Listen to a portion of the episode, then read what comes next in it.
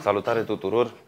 Podcastul de astăzi va fi unul special pentru că vom discuta de marele eveniment um, Brand Mites 2022 care a avut loc uh, în București.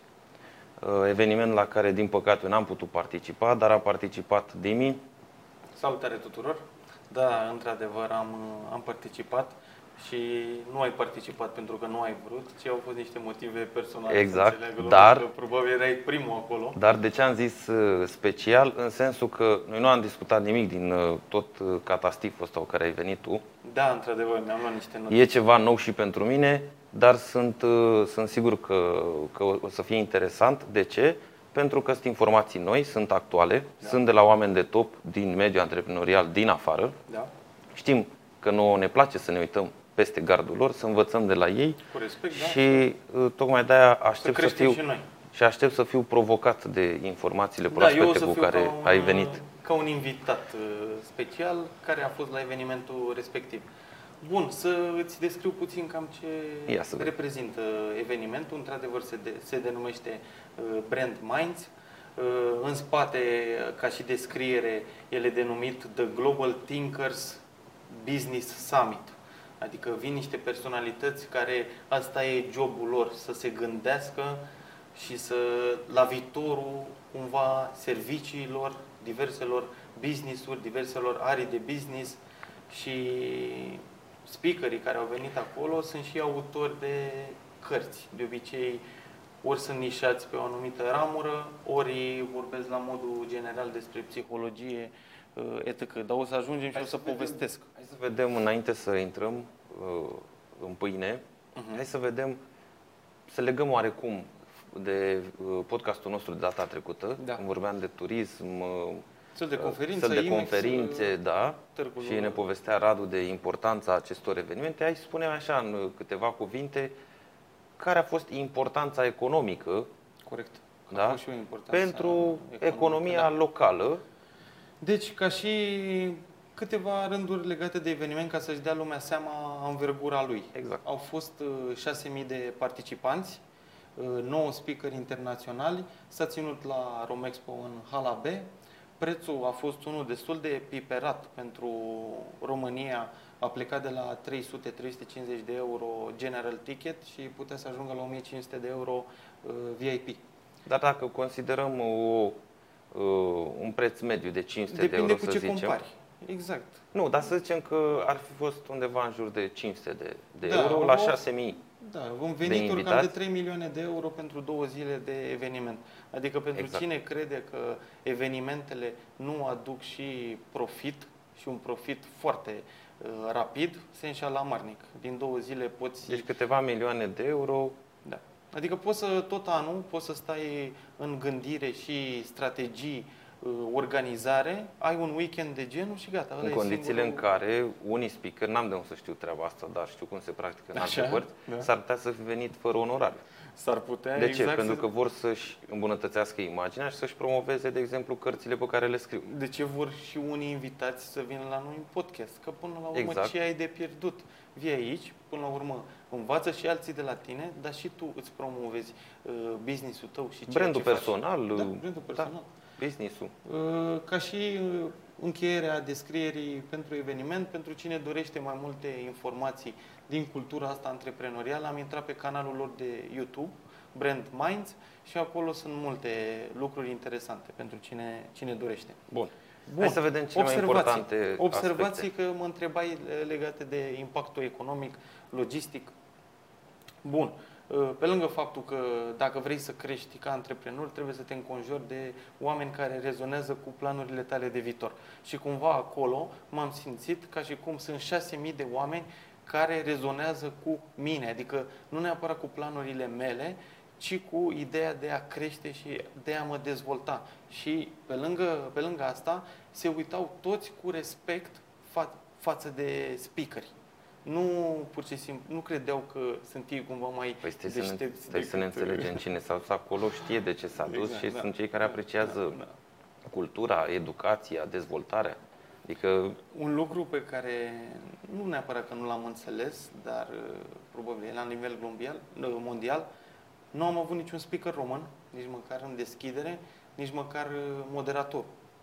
Deci nu, nu Și știi am că avut discuția asta am avut-o atunci când eu spuneam că știu de conferința asta, mă, de summit, na? să Da. zicem așa, Da, de summit. sună așa mai important, mai pompos. Și tu mi-ai trimis atunci, eram, uh, eram plecat și îmi trimisese niște uh, screenshot-uri și erau Da, numai în români engleză. pe acolo. Nu, Da. erau numai... Și eu Așa. ți-am zis, păi cum, că Brand Mites e un concept foarte mare, îl știu din afară, uh, îl urmăresc, adică prin uh, internet. Ce caută, că sunt numai români ce mi-ai dat Da. Și acum de ce e așa? Că e o diferență între ce știam eu și... Uh, Cred că ți-am trimis ceva, era legat de un alt eveniment care s-a ținut în 2019. Uh, Avea un nume similar, dar nu știu sigur dacă e același eveniment. Am Deci înțeles. uh, era ceva național, de aici a plecat, de aici a plecat fondarea cumva. Bine, Brand Minds mi se pare că e tot, uh, s-ar putea să fie o franciză. Uh, Mi-am notat Nu e și exclus. mi-am notat și cine a organizat uh, evenimentul respectiv, că până la urmă trebuie să-și acredit Avi Cicerean, jos pălăria, să organizeze cât mai multe an de an, că contează.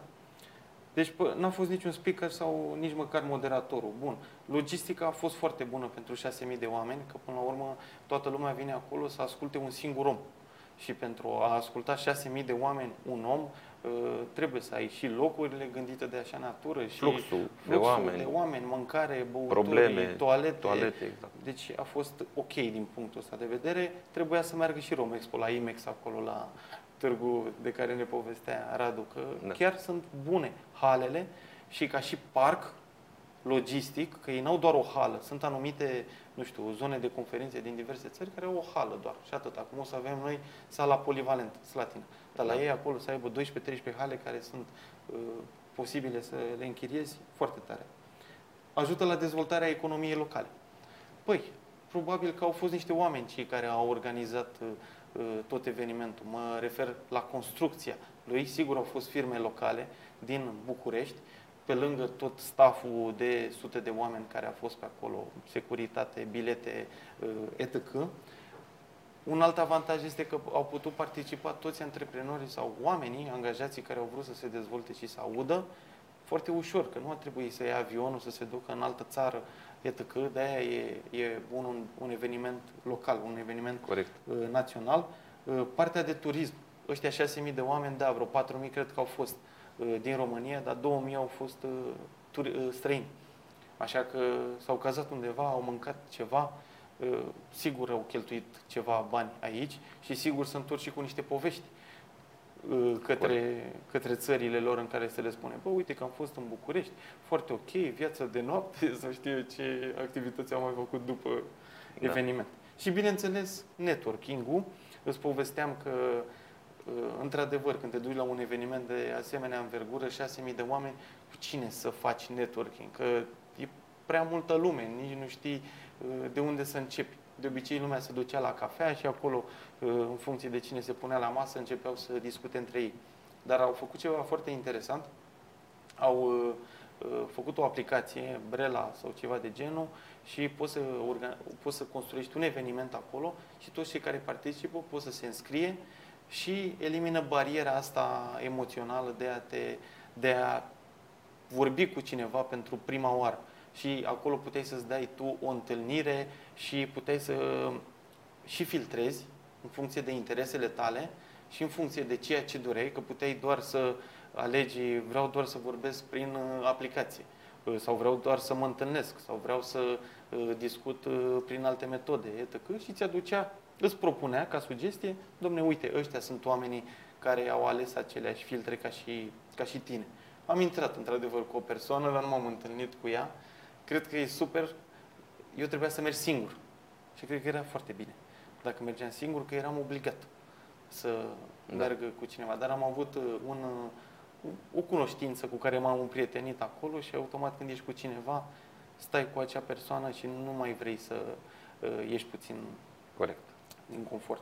Deci cam astea sunt uh, avantajele organizării unui eveniment. Am zis câteva lucruri și despre ce a însemnat. Hai să vedem câteva idei care ți-au părut uh, noi sau poate Păi, altfel eu expuse. Am zis, m-am gândit, am- eu am făcut, mi-am luat destul de multe informații de acolo, știi că eu sunt tipul care Văd, ai o își carte notează scrisă aici. foarte, foarte mult.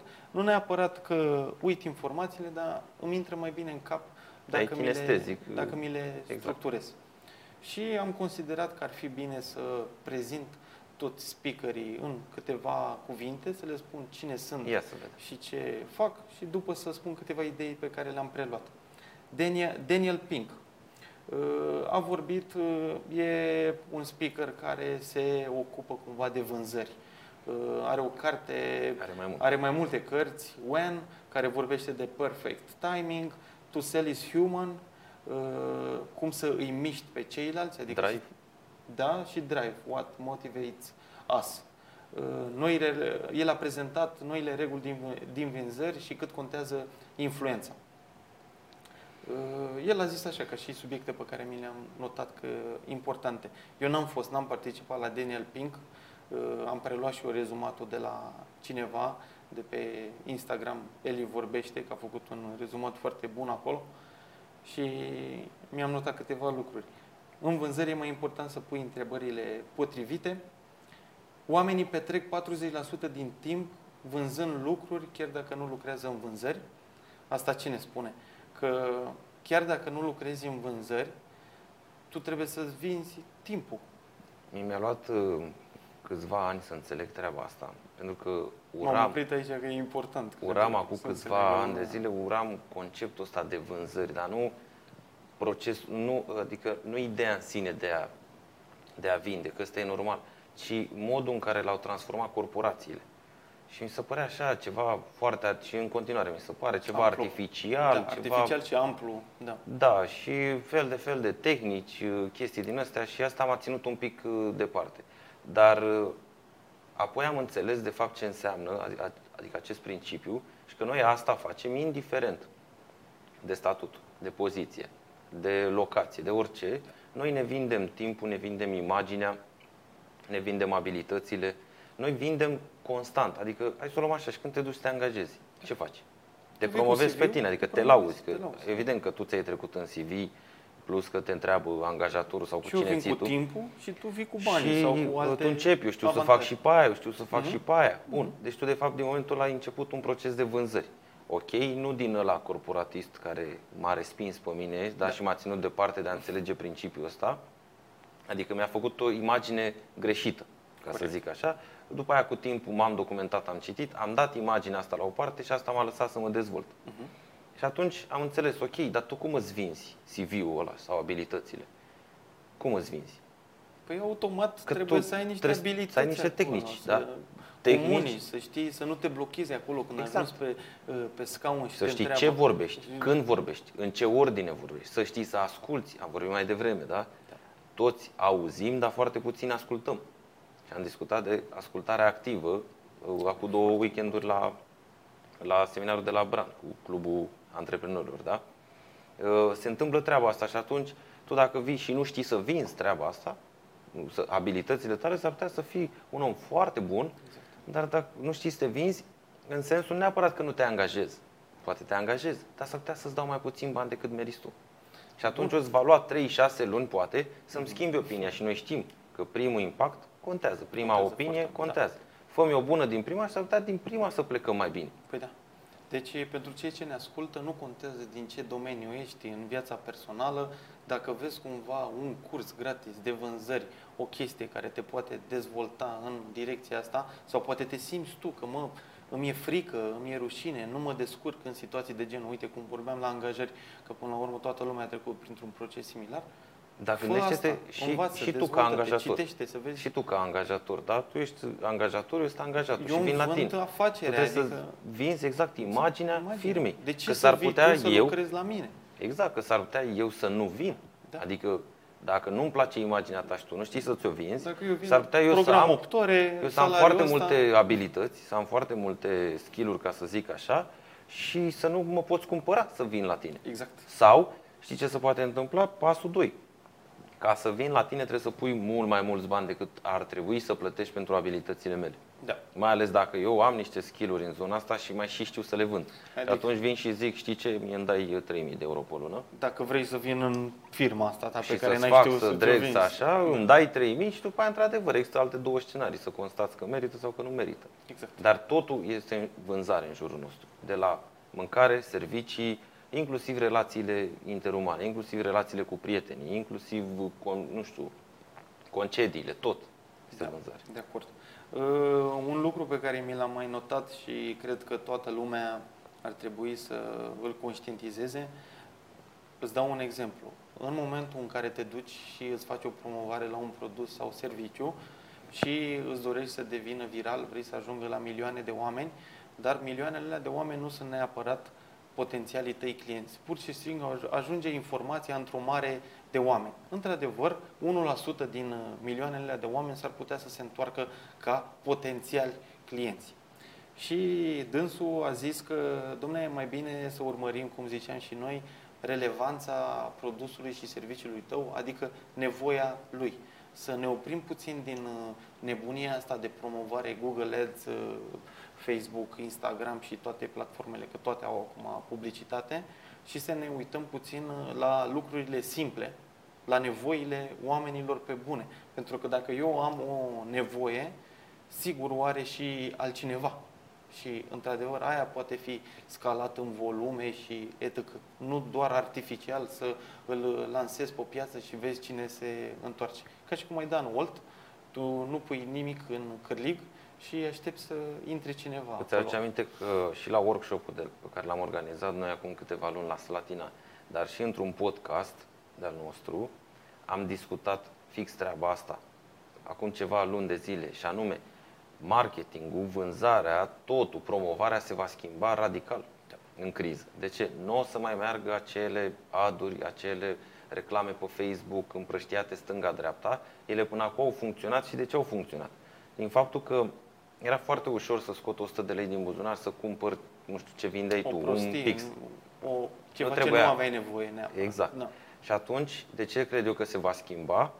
Și uite că îmi uh, întărești ideea, adică sunt alții mult mai pregătiți Da, decât da, noi da, care da, au treaba clar. asta, dar părerea mea sau de unde am plecat eu e că atunci când este o criză, omul este mult mai atent când scoate bani din buzunar. Adică citește eticheta de șapte ori, urmărește șapte site-uri de review-uri, adică e- va face cercetare, va face research. Da.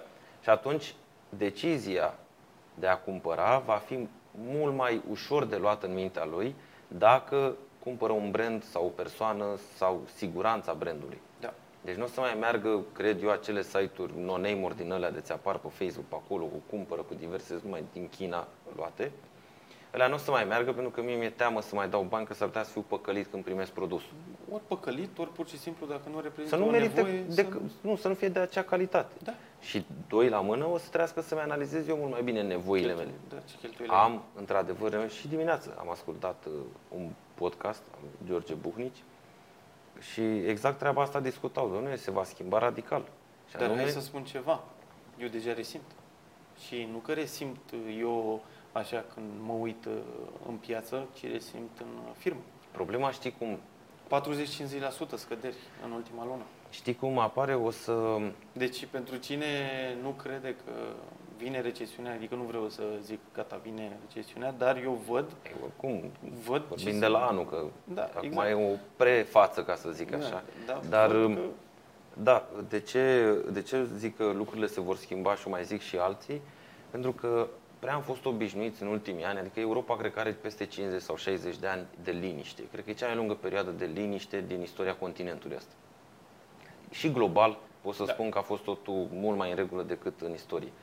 Dar am fost obișnuiți în ultimii zeci de ani, deci nu zic ultimii 5 ani când a fost o creștere, aia e altceva, dar eu spun noi, cum am copilărit, inclusiv treaba asta. Am fost obișnuiți cu foarte multe lucruri, azi ni ni se par normal. Adică ție sau celor care ne urmăresc, sunt convins că li se pare normal să poată să-și cumpere o apă îmbuteliată. Dar în alt continent, ăsta e un lux. Da. Bun, nu vreau să exagerez și să zicem că în recesiune o să ne întoarcem să bem apă din pădure. Nu, dar vreau să spun numai așa, să, să spun un pic, să, să spun creierul să, să-și pună el niște întrebări, de fapt. Uh, Doi, ți se pare normal să te duci la hipermarket și să găsești patru tipuri de carne? Dar poate nu e normal. Treaba asta în altă parte. De ce? Oricum, suntem foarte mulți, ne apropiem de 8 miliarde. Da. Aici vorbim și global, nu doar Europa. Da? Vorbim tot glob. Am consumat în nebunie și consumăm resurse. Aruncăm jumătate din ce băgăm în frigider. Da, poate mai mult. Da. Poate mai mult. Da? Sunt o grămadă de studii pe asta. Toate chestiile astea nouă ni s-au părut normale. Și inclusiv azi am discutat cu un antreprenor care a trecut pe la mine și era surprins de atitudinea unei angajate Așa. care a renunțat, îi spusese că a renunțat la after school-ul copilului, care însemna vreo 300 sau 350 de lei pe lună, dar în schimb n-a, n-a, n-a renunțat la abonamentul de la unghiuțe și de la sală. Deci sunt cazuri reale ce spun eu acum, repet. Deci nu, Îmi pare rău că nu râd, sunt nu baze. râd că mi se pare De ce? amuzant, râd Lor că le-a e intrat, în, frustrant. lor le-a intrat într-un normal. Adică cum să renunț eu la uh, abonamentul Confortul meu, meu. dar cum, cum să nu mai beau 2 litri de suc pe zi? Dar stai așa, dar puneți întrebare, întoarce invers. Dar când a fost normal? Sau de ce? Aduți aminte în copilărie, nu știu, dar eu la O să bunici, restarteze totul. eu la bunici mâncam carne în vacanțe, duminica tăia bunica un pui, era sărbătoare. Păi da. Da? Restul, toată mâncare Legume. gătită, că fasole, că varză, că eu știu, Da, da, da, tocăniți, ce orez, făcea. tocăniți. Așa, mă, măligă. Nu în fiecare zi. Era sărbătoare, în primul rând, și apreciai când mâncai carnea aia. Și cu poftă, da? Exact. Mhm. Uh, și doi la mână, aia era normalul de atunci. Acum aveți, domnule, e normal să mănânci carne de trei ori pe zi. Te obișnuiești Da, cu da, ai banii. uitat? Și cu banii, Adică, și cu mâncarea. și da, cu e toate normal, lucrurile. adică tot eu îmi dau răspuns, ai uitat, pentru că 20 de ani, zi de zi să faci treaba asta, îți intră în normal. Și știi că există studii care spun că a forma un obicei poate să dureze și 60 de zile și da. e implementat. Da, pe minte 20 de ani. Păi da. E, ce face o recesiune, partea bună, e că restartează economia. Am vorbit și în exemplu cu insula. Încep produsele și serviciile să aibă prețul corect. Da. Asta și atitudinea noastră să fie corectă. Da. Că noi aici nu vorbim. Uh, uite, îți mai dau un alt exemplu. Știu că divagând, dar sunt, Nu, nu, sunt nu, e relevante important, astea e și important. mi-au venit acum, nu Da. sunt pregătite, nu Asta nimic. am și zis, că eu îți prezint uh, Săptămâna lucruri de trecută aici. uh, am trecut, fără să-mi dau seama, am trecut prin, uh, la ora 3 jumate. Adică de ce zic fără să-mi dau seama? Că aș fi putut să amân, dar nu am realizat că la 3 jumate ies toți din parcul industrial. Da? Partea bună e că eram pe sensul de dus, adică mă duceam la părinții mei, dar oricum se mergea încet și pe sensul ăsta și am analizat un pic mașinile. Și e ceea ce am mai spus eu odată. Și iar am avut imagine. Am văzut oameni care uh, locuiau la mine în cartier, în mașină. Păi din Steaua până la Pirelli, ia-ți frate o bicicletă, ia-ți uh, un scuter electric, trotinetă electrică, mergeți 5-5 cu o mașină, că sunteți de acolo din zonă. E, lor în ultimii ani li s-a părut normal. Păi de și ce? dacă eu îi spun acum, Păi da, da, din ce nu te cauză? mai duc cu mașina, adică cum, nu zic când plouă sau când ninge, adică nu vreau să o trecem în extreme. Da, da, da, da. Dar Când e frumos, afară, te un pic 30 la pedale, faci un pic de mișcare. Știu, altul o să zică, păi mă, mi-am luat mașină, de ce mi-am susținut în fața blocului? Deci i-a intrat în normal, dar nu e normal. Așa, pentru că nici înainte nu era normal.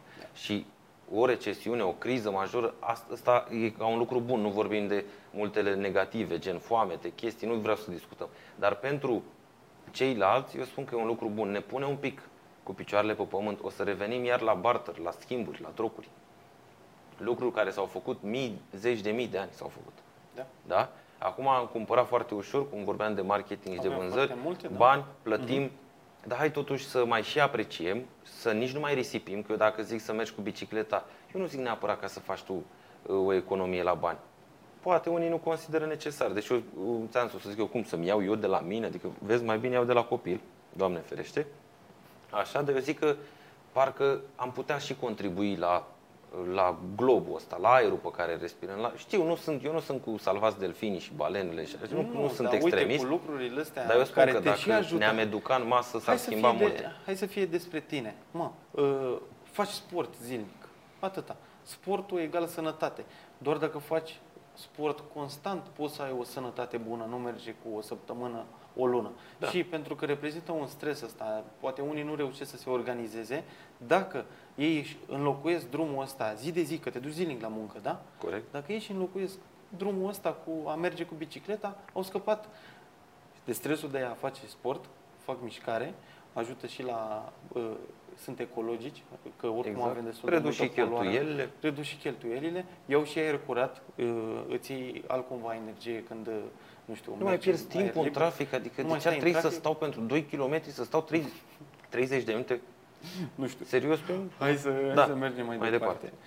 Uh, toți știam că în vânzări mereu aveam, uh, mereu aveam în cap. Mie ce mi iese din afacerea asta? Dar el zice că nu ne mai punem în, uh, în continuare o altă întrebare comparativ cu ce. Că mereu. De exemplu, îți dau uh, exemplu cu Brand Minds, cu eveniment Da. Eveniment piperat, cu preț piperat mă refer, 500 de euro. Dacă îi spui cineva la prima vedere, merge în weekend la un eveniment?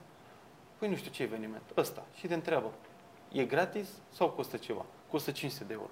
Toți pe care i-am întrebat, nici măcar nu au mai întrebat nimic altceva, când au auzit de preț, gata, s-a, s-a terminat. Bun. Acum, dacă eu aș fi pus uh, întrebarea, vrei să scapi de viața asta în Da. care trăiești și să te dezvolți, să faci și tu odată Sau să-ți ceva cu viața îmbunătățești ta? firma sau poate să salvezi de la faliment, că poate te apropii de un faliment. Exact, atunci 500 de euro nu înseamnă nimic. Dar Deci- cum ți-am zis, toți facem treaba asta și cum ți-am spus fix înainte să pornim camerele. Ce ți-am zis? Că evenimentul pe care l-am organizat în weekendul ăsta și pentru care nu am putut să vin, uh, m-a costat mai mult decât tichetul ăsta. Păi da. Și aș fi preferat să îl reduc mult, uh, adică din organizare să reduc costurile astea și să vin aici. Eram și mai liniștit pentru că am fost super stresat, adică n-am avut liniște, n-am Da. avut relaxare deloc. Da, Așa e fiecare când când- organizezi și mai ales când implici aproape 40 de persoane, nu e ușor. Da, Trebuie să te gândești la toate. Și eu spun, eram mult mai liniștit, eram mult mai bine cu creierul și și învățam. Dar uh, avem și niște datorii, trebuie să le facem și pe ăsta oricum asta Normal, e sunt primul și prioritare. ultimul pe care îl fac, data Sunt- viitoare nu mai sunt organizez. prioritare. Uh, Deci e bine să-ți dai seama cu ce compară clienții produsul și serviciul ca și preț sau beneficiile. E bine să avem mereu asta. Asta e o tehnică asta în foarte utilizată în ultimii ani, a fost tot promovată de mulți speakeri um, și anume au schimbat și așa e. Pun beneficiile și nu Da. spun uh, direct uh, prețul sau trebuie să-mi dai uh, 500 de euro pe un manual, îți dau un exemplu, sau pe un ghid sau pe șapte CD-uri. Da. Da? Și atunci uh, schimbă toată paradigma asta și uh, oarecum e normal, pentru că noi Dacă vrem tu- beneficii sau dacă tu spui că reducerea unor eu, probleme. Eu am, de exemplu, am un produs care e cel mai tare produs. Uh, Da, într-adevăr, s-ar putea să-l vrei, dar ei vorbesc foarte mult despre a muta atenția de la tine, ca cel care vinde, către client. Prin, uh, o să ajungem mai departe la diverse metode, dar, de exemplu, cum ar putea să fie despre, despre el. Uh, mi veni acum în, în cap un exemplu ăsta de la Starbucks, când au pus numele oamenilor pe pahar. Nu au făcut cine știe ce. Ce să treci cu carioca numele Da. persoanei. Dar ce s-a întâmplat? Au crezut că, bă, ia uite, am pahar personalizat cu cafeaua mea preferată și lumea a început să își urce pozele, pentru că nu mai era despre alții, Corect. Adică nu-și punea paharul gol cu Starbucks să-i promoveze N-ar fi făcut-o pe ea. nimeni. N-ar fi făcut-o nimeni, dar uite mă, că am paharul meu personalizat. Aduți cu aminte numele ce, meu. ce am învățat și la, uh, la workshop-ul, la, uh, acum două weekenduri când am fost la Bran, cu clubul ce, am, uh, ce ne învăța Alex. Exact treaba asta. Când, este în, când vorbești, nu este despre tine. Da. Este despre audiența ta. Da? Și foarte important, când a pus problema, așa cel puțin eu am avut un declic acolo. Și așa e, noi de multe ori vorbim despre noi, Da, te lauzi să vorbești, ce tare Da. sunt eu, etc. și da. știi bine că toți așa își încep și prezentările. Firma noastră, lider de piață de 20 de ani, cei mai nu știu cum, cel mai ai 7 depozite, 200 de ani. Bă, asta e Dacă o așa. firmă de distribuție v-ați săturat să Adică aveți cum? problemă cu tu din întârzierile, start începi și ai văzut și ofertele, când trimitem o ofertă și am făcut și eu treaba. Prima dată începi cu prezentarea firmei, cu cât de mare, bun ești tu și așa. Hai să schimbăm un pic și cred că asta promovează și ei. Da. Nu e despre firma ta și despre produsul, serviciul tău, este despre mine ca și cumpărător, despre mine ca și ce ascultător. mă ajut, care sunt avantajele Schimbă și un pic, beneficiile. exact. exact. Tu le pui, asta trebuie să schimbăm de fapt. Noi punem avantajele la final, așa eram obișnuiți, și cum trebuie mutate invers. E despre tine. Că nu e îl despre interesează la final, stai așa, de la cine cumpăr. A, dar stai nici că s-ar putea să Da. fi făcut ieri research înainte să te întâlnești. Exact, exact. S-ar putea să fie Mai ales tu, verificat. da. da. Bun, hai să trec la următorul. Îl, îl cheamă Gabor Mate, fizician, speaker și autor. Are uh, două cărți, uh, When the Body Says No, uh, Cost of Hidden Stress, adică discută cumva ce se poate întâmpla cu corpul tău dacă ești stresat pentru o lungă perioadă de timp și Interesant. uh, Scattered Minds. Uh, e în special pentru cei cu deficitul uh, Attention Deficit Disorder. Da. Prin America e foarte întâlnit acest Este că deficit. și pe la noi încep. Și pe la noi, dar nu, nu-l știe lumea, nu, nu-l conștientizează, nu prea avem noi uh, medicina asta Nici psihologică nu, la trebuie nivelul... să, nici nu te trebuie să ai un minim de informații și anume dacă te uiți la copilul tău că nu poate să facă mai mult de două minute, nu se ține de Da. o activitate, oricare ar fi ea, dar de niciuna e foarte important, pentru că am mai discutat treaba asta și recomand ABC-ul personalității de persolog e și în România e tradus. Um, S-ar putea ca un copil să nu se poată concentra la șapte activități, dar la opta, când i-ai dat, nu știu, un joc, un PlayStation, îți dau un exemplu, să zicem că e un pic mai mare, copilul, o oră. să stea o oră. Da? Aia nu înseamnă că dacă el n-a- nu le-a făcut pe primele șapte, i-ai dat de colorat, i-ai dat de pictat, i-ai dat de făcut ceva de desenat, nu le-a făcut, înseamnă gata, are deficit de atenție. Și Da. foarte mulți copii și inclusiv cadre didacti- didactice, adică educatori, pun problema așa. Dar nimeni nu te întreabă, ok, dar copilul tău, zi un lucru pe care l-ar putea face timp de o oră, fără să respire, fără să-i fie foame, fără... Și dacă l-ar găsi tu ca părinte sau ca educator, dacă îl găsești pe ăsta, înseamnă că nu are. Ok, nu zic că nu trebuie să te duci la... Acum nu sunt psiholog, da? Da. Eu spun că... Ce nu- ai văzut și tu, ce citești Exact. și tu, ce ai de experimentat și zic, tu, un da? minim de informații putem și noi să avem. Nu știu, nu sunt psiholog, știu despre deficitul de atenție, știu despre ADHD, cunosc cât de cât așa, dar am fost interesat eu ca părinte să-mi cunosc și eu copilul. Da, Da? corect. Și văd în jurul meu și alții care, într-adevăr, la nimic nu se conectează. Și atunci trebuie să spui un semn de întrebare și să te duci cu el la un specialist. Asta clar. Corect. Uh, Din păcate nu l-am prins fizic, n-am fost uh, în sală când a susținut speech-ul, pitch-ul, uh, dar uh, am uh, citit un rezumat și m-am uitat și eu, am făcut un mic research. Deci el e un fizician respectat care spune că stresul nu stă în mintea noastră, ci se duce în corp. Adică pentru o perioadă lungă de timp, probabil că ăsta e și concluzia primei cărți, uh, spune că ne îmbolnăvim, ne scade sistemul imunitar din cauza stresului și că pot uh, apărea boli. Și că noi în trecut uh, eram uh, obișnuiți cu stres de scurtă durată, mai ales uh, în timpurile străvechi, când, uh, de exemplu, te ataca, nu știu, trebuia să uh, supraviețuiești și trebuia să ai o bătălie cu un animal sau cu altcineva și ăla era stresul, acum s-ar putea să trăiești într-o permanență, permanentă stare de stres. Și exact ce am Cu vorbit. telefonul, Da, dacă exact ai ce am un- vorbit mai devreme. Acum uh, mii de ani, oamenii vânau o dată pe săptămână. Și gata. Da? Da. Deci ei aveau stres, dacă e să o luăm așa, pe exemplu și al meu anterior, când uh, zic că, nu zic că ne întoarcem la vânată, dar trebuie să ne întoarcem la, să ne uităm măcar cum era. Că poate găsim răspunsuri cum ar trebui să fie acum despre cum era. Dacă ne uităm cum era.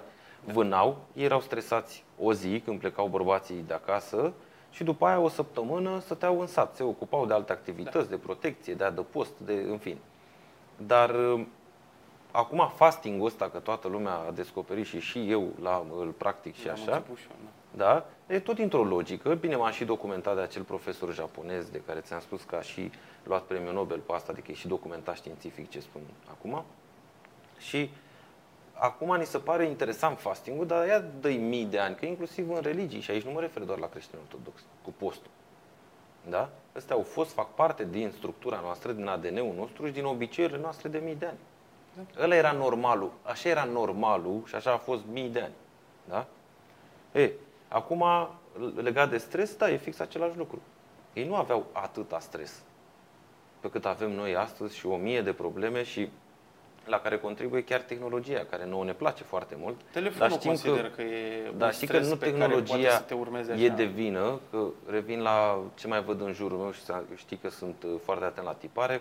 părinți care le refuză copiilor telefonul, tableta, eu știu, alte device-uri din astea, gadgeturi. Nu e bine. Și da, ca și cum sunt rele. Dar asta e așa, internetul e și bun, e și rău. Păi da. Învață-l să E- Nu folosească. exact ca un ciocan. Dacă îl iei să-ți dai cu el în degete, o să te doară. Adică vezi că e o unealtă rea. Dar dacă folosești la bătut cu ei, e cea mai bună unealtă. Păi da. Da? Dacă tu îi refuzi pe motiv că e, Nu vrei tu. că e rău internetul, că e rău YouTube-ul, că El e rău... descoperă la școală că eu mai târziu nu-l vei putea ține deoparte. Și s-ar putea atunci să nu înțeleagă. Dar ia pune pe tabletă o aplicație Uite, referitor- bună pentru atenția lui, pentru dexteritate. Ia pune E- A, atunci e bună tableta. E foarte interesant că referitor la chestia asta cu telefonul și copiii, el a mai zis uh, un text pe care l-am preluat, T- din uh, cauza traumelor din copilărie, dacă te-ai simțit nedorit, când ești adult o să încerci să demonstrezi, o să încerci să mulțumești pe, pe toată lumea. Uh, Deci nu o spun eu, o spune omul respectiv că noi în România au fost foarte multe, adică nu știu, cel puțin pe la, pe la țară, în provincii, copilăriile au fost destul de agresive, adică mă uit pe la americani, uh, ce subiecte au ei pe la școală, mie mi se par de luat în râs față de ceea ce se întâmpla pe, pe vremea mea, câte uh, bătăi, etc., lucruri uh, cu părinții, cu bunicii, tot felul de conflicte. Și lucrurile astea s-ar putea să te urmărească când ești adult și tu să nu îți dai seama de unde să trag, să fii așa într-o continuă uh, ne, într-o continuă căutare a ceva și tu de fapt nu știi ce și dacă nu înțelegi De-aia am trecutul, spus în podcastul cu mentalități și convingeri. De-aia am spus, puneți întrebarea, contestă mereu tot ceea ce știi. Pe mine m-a ajutat foarte mult treaba asta. Uh, Consider că trebuia mai de mult să fie aflat sau să-mi fi spus cineva principiul ăsta. Poate cei care ne urmăresc, dacă ar da importanța necesară, le-ar schimba viața chiar și acest podcast sau două minute din podcastul ăsta. Și anume, contestă tot ceea ce știi. Prima dată, întreabă-te de unde știi. De ce? Îți intră în normal, am spus mai devreme. Dacă faci treaba asta zi de zi și ai făcut-o ultimii 30 de ani, nu-ți vine să contești pentru că știi că e normal, dar întreabă-te de unde ai informație. Și vezi că multe s-ar putea să se, răspunsul la multe întrebări din astea să fie de la mama, de la tata, mi-a zis mie cineva, știu de la un coleg, am pățit treaba asta, uh, chiar știu, e o poveste amuzantă, dar sper să le rămână în cap că e uh, ceva real ce spun acum, acum câțiva ani de zile, eram la munte, după o zi de schi, ne pregăteam de un grătar, a venit uh, cabanierul, gazda, um, și uh, cineva din grupul nostru pusese uh, lemnele să le dea foc. Și după aia urma să pună cărbuni. da. Eu atunci am zis că știam de pe internet, citisem că prima dată se pun cărbunii jos și lemnele deasupra pentru că ei se aprind prin simpatie. Au început glumele, evident, cum mai fac ei glume cu mine. Cum să cum pui, zic, mă, cu- grătarul? Eu nu, nu, nu, dar și, adică au ei așa o chestie în zic wiki, știi? Bine mă, wiki, Wikipedia. da, da, știi tu bine. Între timp iese uh, cabanierul și zice, aoleu, dar ce ai făcut? Păi trebuia să pui cărbuni. Evident că în mine a explodat, uh, am început să râd, să... Da, da. așa, și a zice, păi nu. Și a început să-l contrazic, tipul respectiv. Și l-a contrazis, acum cabanierul îl urmărea așa cu atenție și liniște, tăcea ceva de genul zi, zi, l-a lăsat și a zis, auzi, hai să spun ceva. Eu am muncit 20 de ani în mină. Dacă nici eu nu cunosc cărbunele, a făcut o față, a lăsat și a schimbat la față prietenul nostru. Deci era intras în pământ. Da. Foarte bine. Deci despre asta, Foarte despre bine că asta ai e, intrat în e pământ. vorba. Sper Contestă, să țină minte emoția a aia. ținut-o, crede-mă, uh, pentru că am eu grijă să mai țină minte. Așa. Asta e, contestă ceea ce știi. El nu și-a pus întrebarea, prietenul nostru, de unde știe. O fi știut de la serviciu, o fi știut, uh, au făcut ei la pădure șapte grătare sau în copilăria lui, tatăl lui punea așa. Avea numai lemne uscate, mereu la Nu un știu, foc, da, veneau cărbuni. de unde știi? Adică dacă te bați cu pumnii în piept și a fost capabil să se contrazică cu un om, nu contează, puteai să nici nu știi ce meserie a avut uh, omul respectiv sau ce are. Dar cum poți să te bați cu pumnii în piept, da? Pe un subiect pentru care tu nu ești sigur de unde știi informația aia. Mie asta mi se pare. Da, eu dacă mă întreb de unde am informația aia, da, intru pe Wikipedia, că așa sunt eu fan wiki, da, da? Și o verific. Bă, dar, Dar tu e de mai unde știi? verificată Te-ai verificat. decât, nu știu, decât datul cu părerea. 90 e, ceva care e la sport, sută. e sport național, datul cu părere. Deci, Re, rezum. Concluzie. Esențial, mie mi-a schimbat viața treaba asta. Contestă ceea ce știi. Nu o mai lua ca peștele, nu mai lua momița așa, că ai văzut în fața ochilor. Da, op. Puneți Nu întrebare, face- oprește-te. Sau cum ai zic eu, nu te după fentă. Gândește foarte bine și eu spun că Foarte, foarte bune Analizezi. sfaturi. Și, într-adevăr, dacă cineva ar lua ideea asta și ar acționa, adică ar, nu te într-adevăr, mai duc cu capul înainte, știu eu, de unde știi? În același timp, uh, puneți întrebarea și nu neapărat la tot ce faci, dar la și la ce mănânci și ce bei. Da, tot contestă. De ce trebuie să ai trei mese Contestă. pe zi? De De, ce unde trebuie- știi tu că trebuie să mănânci uh, dimineața la prânz seara și între mese două gustări? Păi noi de Arată. 30 de ani de când merg eu Nu, la arată țară, informația. Arată. N-ai de unde Dar eu pot să-ți arăt studii ale japonezului, că nu-i rețin numele, că am mai amintit de la o dată, cred că o să pun în descriere sau ce să văd, Da. da? în care el spune clar, peste 16 ore, 16-18 ore, de când nu ai mai consumat nimic, pro, uh, celula începe să-și facă curățenie. Își face curățenie în, și are o, o toaletă, și are un wc pe românește, și are o, to- o toaletă, are foarte multe funcții o celulă, deci Da, da, e o da. mini-fabricuță E mini-fabrică, și într-o da. zonă acolo are și uh, toaleta ei, unde ea mereu depune reziduri. E, ea le consumă acele reziduri doar după ce intră acest post intermitent sau fasting, adică minim 16-18 ore. Mai mult decât atât, pe lângă faptul că își curăță rezidurile de acolo, da? adică șanse foarte scăzute de cancer, făcând treaba asta, își produce singură proteina. Asta e ceea ce a descoperit el și pentru care a luat uh, premiul Nobel. Își produce singură proteina, fapt care stă științific vorbind la bază tot ce înseamnă vegetarianism. Pentru că prima întrebare când îți spune cineva, nu știu, eu nu sunt vegetarian, dar am văzut în jurul meu. Prima întrebare când auzi că e unul vegetarian, a, păi și fierul de unde ține? Proteina? Hai că n-ai cum, că aici îți trebuie sânge, cărniță, nu prea ai cum. Ei, uite că există studiu, deci fapt concret, da? Că își produce singură proteina, exact ce spunea și Schwarzenegger, poți să ajungi și campion de performanță mâncând Da. fără carne, Da. da? Bine, el în prima parte a vieții a consumat carne, Da. dar de foarte mult timp încoa nu mai consumă. Și mulți alți atleți și sportivi de top care fac treaba asta, da? Dar tu contestă de unde știi că trebuie să mănânci carne. Contestă de unde știi că trebuie să ai trei mese pe zi și două gustări. Contestă de ce trebuie să mănânci, uh, nu știu, de ce prânzul trebuie să fie la 12 și nu la 2. Contestă de ce micul dejun trebuie să fie la 8 sau la 10. Orice. Orice. Contestă. Puneți întrebări. Uh, hai să trecem la următorul speaker. Uh, Yes. a fost o doamnă tot așa, n-am putut să particip. Angela Dar tu până la urmă la Ogontala. ce ai participat? Că Păi la au ăștia fost, pe- 9, au fost 9 și am participat la 6. La primii nu i-am Ah, prins, și am ai avut o început problemă din- cu mașina. Ai început Foarte- direct cu primii, da. Am început cu Cum o primii. cheamă pe doamna? Angela Oguntala, sper că N-am pronunț auzit. bine. Uh, Bine, n-am futurist auzit nici and- de mate sau mate sau nu știu Da, cum se nici eu nu citește. auzisem, O să dar mai caut. mult ca sigur sunt, uh, nici eu nu am citit nicio carte de la speaker, Da, nu dar sună cunoscut, dar eu, eu ce vreau să facem cu acest uh, episod, să stârnim interesul uh, asupra acelor care ar speakerilor Corect. și cine vrea Tocmai să... de- și să caute de aici încolo caute, să informații. caute de aici exact. încolo, că Nu trebuie să ia sigur de găsesc. bun, da, Exact. exact.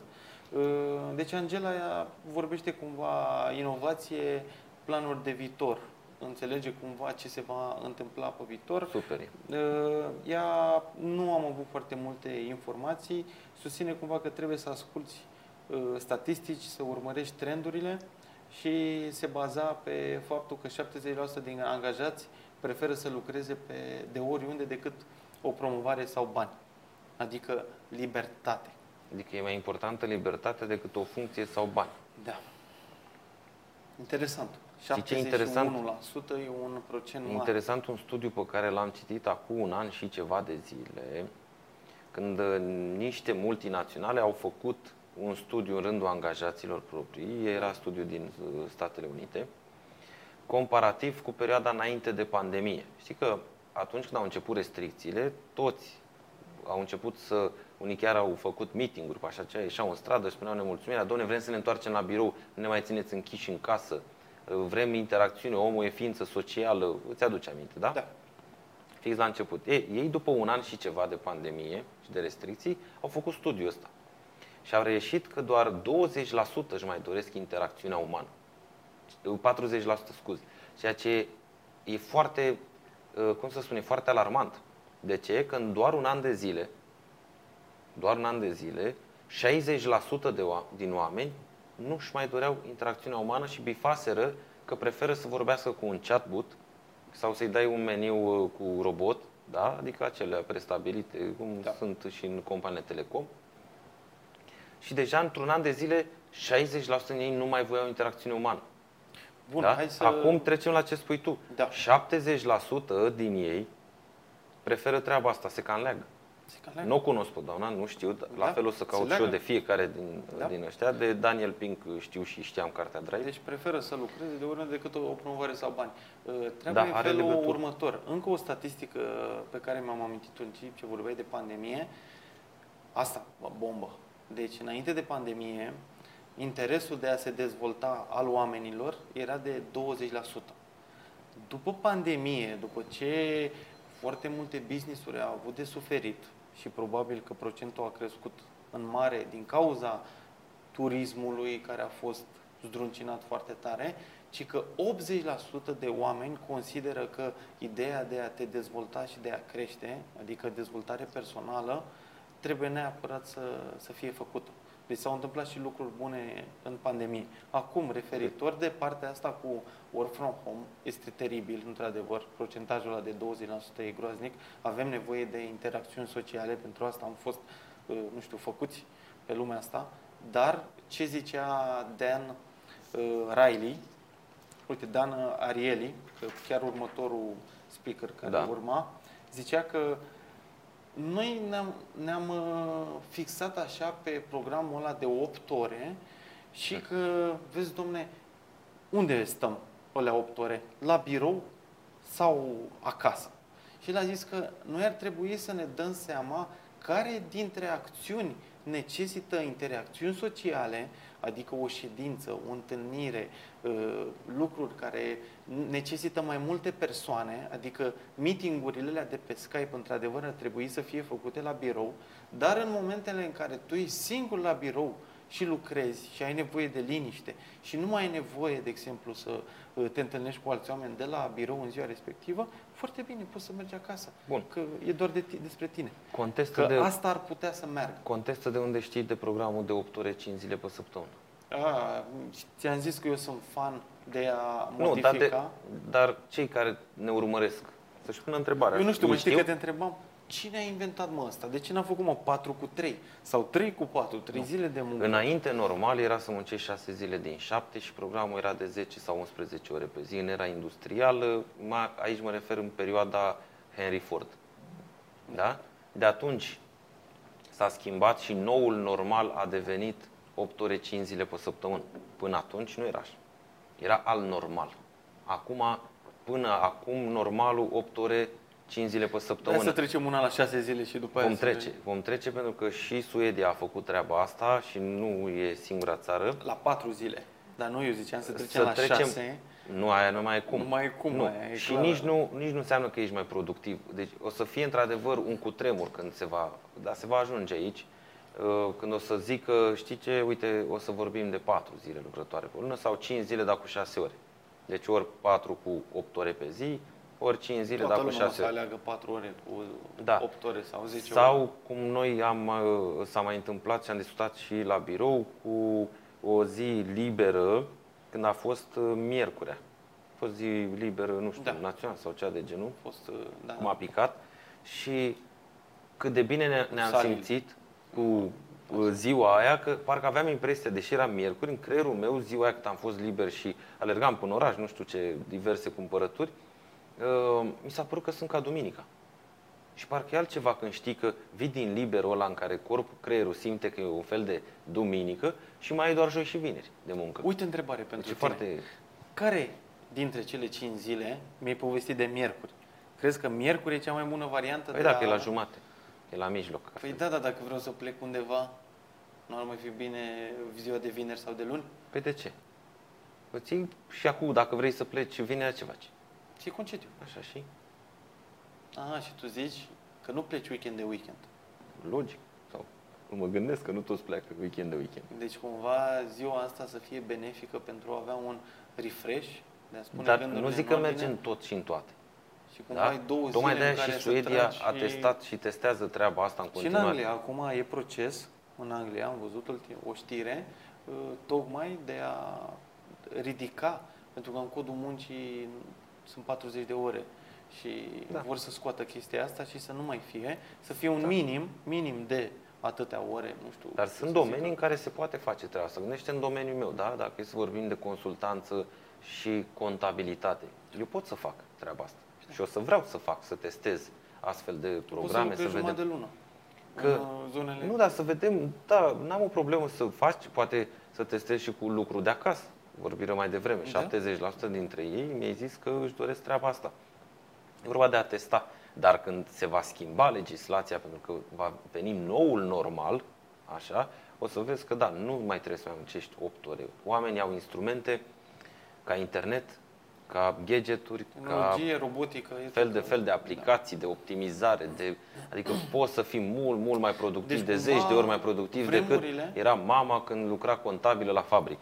Deci vremurile noastre, cumva, asta ar trebui să ne aducă mai mult timp în viețile noastre de a face și alte activități. Și antreprenorii să Ăsta- investească în tehnologie Pentru și că în uite ce ți aju- aduce tehnologia. optimizări. Aceleași, același confort, aceleași beneficii ale vieții, produse, etc., confort ce își dorește toată lumea, da? cu recesiunea asta, Corect. vedem ce se întâmplă. Și ce trebuie să, să faci? Să investești în ce trebuie, adică în tehnologie, ca să-ți ușureze și vieța. să fac automatizări, multe. Bun, hai să trecem la Yes. uh, următorul. Dan uh, Ariely, un, uh, un tip care... Pe ăsta l-ai prins? Da, asta Bravo. a fost primul pe care, la De-aia care e am o ajuns. pagină A două. început uh, evenimentul la ora 10 și până la ora 1 au fost cei trei, eu am ajuns la, la 1. De ce am pierdut? Uh, are trei cărți, How to Change Behavior, cum să schimbi comportamentul, Predictable Irrational, forțele ascunse care ne influențează deciziile, uh, The Honest Truth About Dishonesty, cum ne mințim singuri. Foarte interesant, un tip uh, care a avut și un accident ceva, are o problemă facială și o parte o are fără barbă și o parte cu barbă și toată lumea când a apărut acolo pe scenă a crezut că asta e o chestie, să Da. cele două părți, dar a spus nu, să nu, vă- să nu credeți că e vreun mesaj ascuns în asta, pur și simplu am avut un accident și nu-mi crește barba pe partea stângă. Bun, el a vorbit uh, la Brand Minds de două componente și cam de astea s-a legat în uh, toate exemplele pe care o să vi le spun. Friction și fuel. Frecare și benzină, motivație. Uh, a- El a, dat un, el a plecat de la un exemplu cu racheta în spațiu. Că racheta în spațiu, dacă are destul de multă putere, benzină, motoare și uh, motivația respectivă învinge fricțiunea, Care e forțele foarte de mică spre frecare, deloc. atunci uh, poate să zboare și să ajungă în spațiu. Așa trebuie să ne uităm la tot ceea ce vrem să facem noi. Și acum să dau niște exemple ce face frecarea asta și motivația, ce legătură au ele în, uh, în business. Motivația, da, dar hai să vedem cu frecarea. Uh, Ești o farmacie online proaspăt deschisă și ai costuri mult mai reduse pentru că nu ai nevoie de spații angajați automat. N-ai nevoie de puncte de lucru, ai livrare în 3 ore, așa cum e la piese auto acum, că îți vin în 2 ore dacă e să fii service auto și uh, automat că și costul final de client al unui medicament scade. Uh, Faci o campanie de promovare și trimiți la o bază de date uh, scrisori fizice, cum că scrisoarea e trimisă printr-o, la o bază de date luate de la Casa de Sănătate, care, a, a persoanelor care au tratament suportat de CNAS și Da. da. trimiți tu uh, persoanelor respective. Sunt multe persoane vârstnice, de aceea am mers pe varianta cu scrisoare. Da. Și în scrisoare le spune așa, avem o veste bună să vă dăm, tratamentul dumneavoastră de la 30 de dolari, Uh, pentru dacă, bene, dacă mergeți pe varianta asta de farmacie express online, o să fie 5 dolari. Super! Dacă te gândești așa, cine nu ar fi accesat oferta respectivă? Dar la sfârșit spunea în scrisoarea respectivă, pentru a beneficia de discountul respectiv, completați scrisoarea respectivă și trimiteți-o la adresa nu știu care. 20, nu mai știu exact, 20, 30, 40% s-au întors și au beneficiat de chestia asta. Acum te întreb de ce treacă nu toată lumea Da. a uh, beneficiat de, că asta era doar un caz cu 30, poate de la 200 scădea la 40 la un alt caz sau știu eu. Și Pentru că din- efortul era prea mare. Da, era efortul prea mare.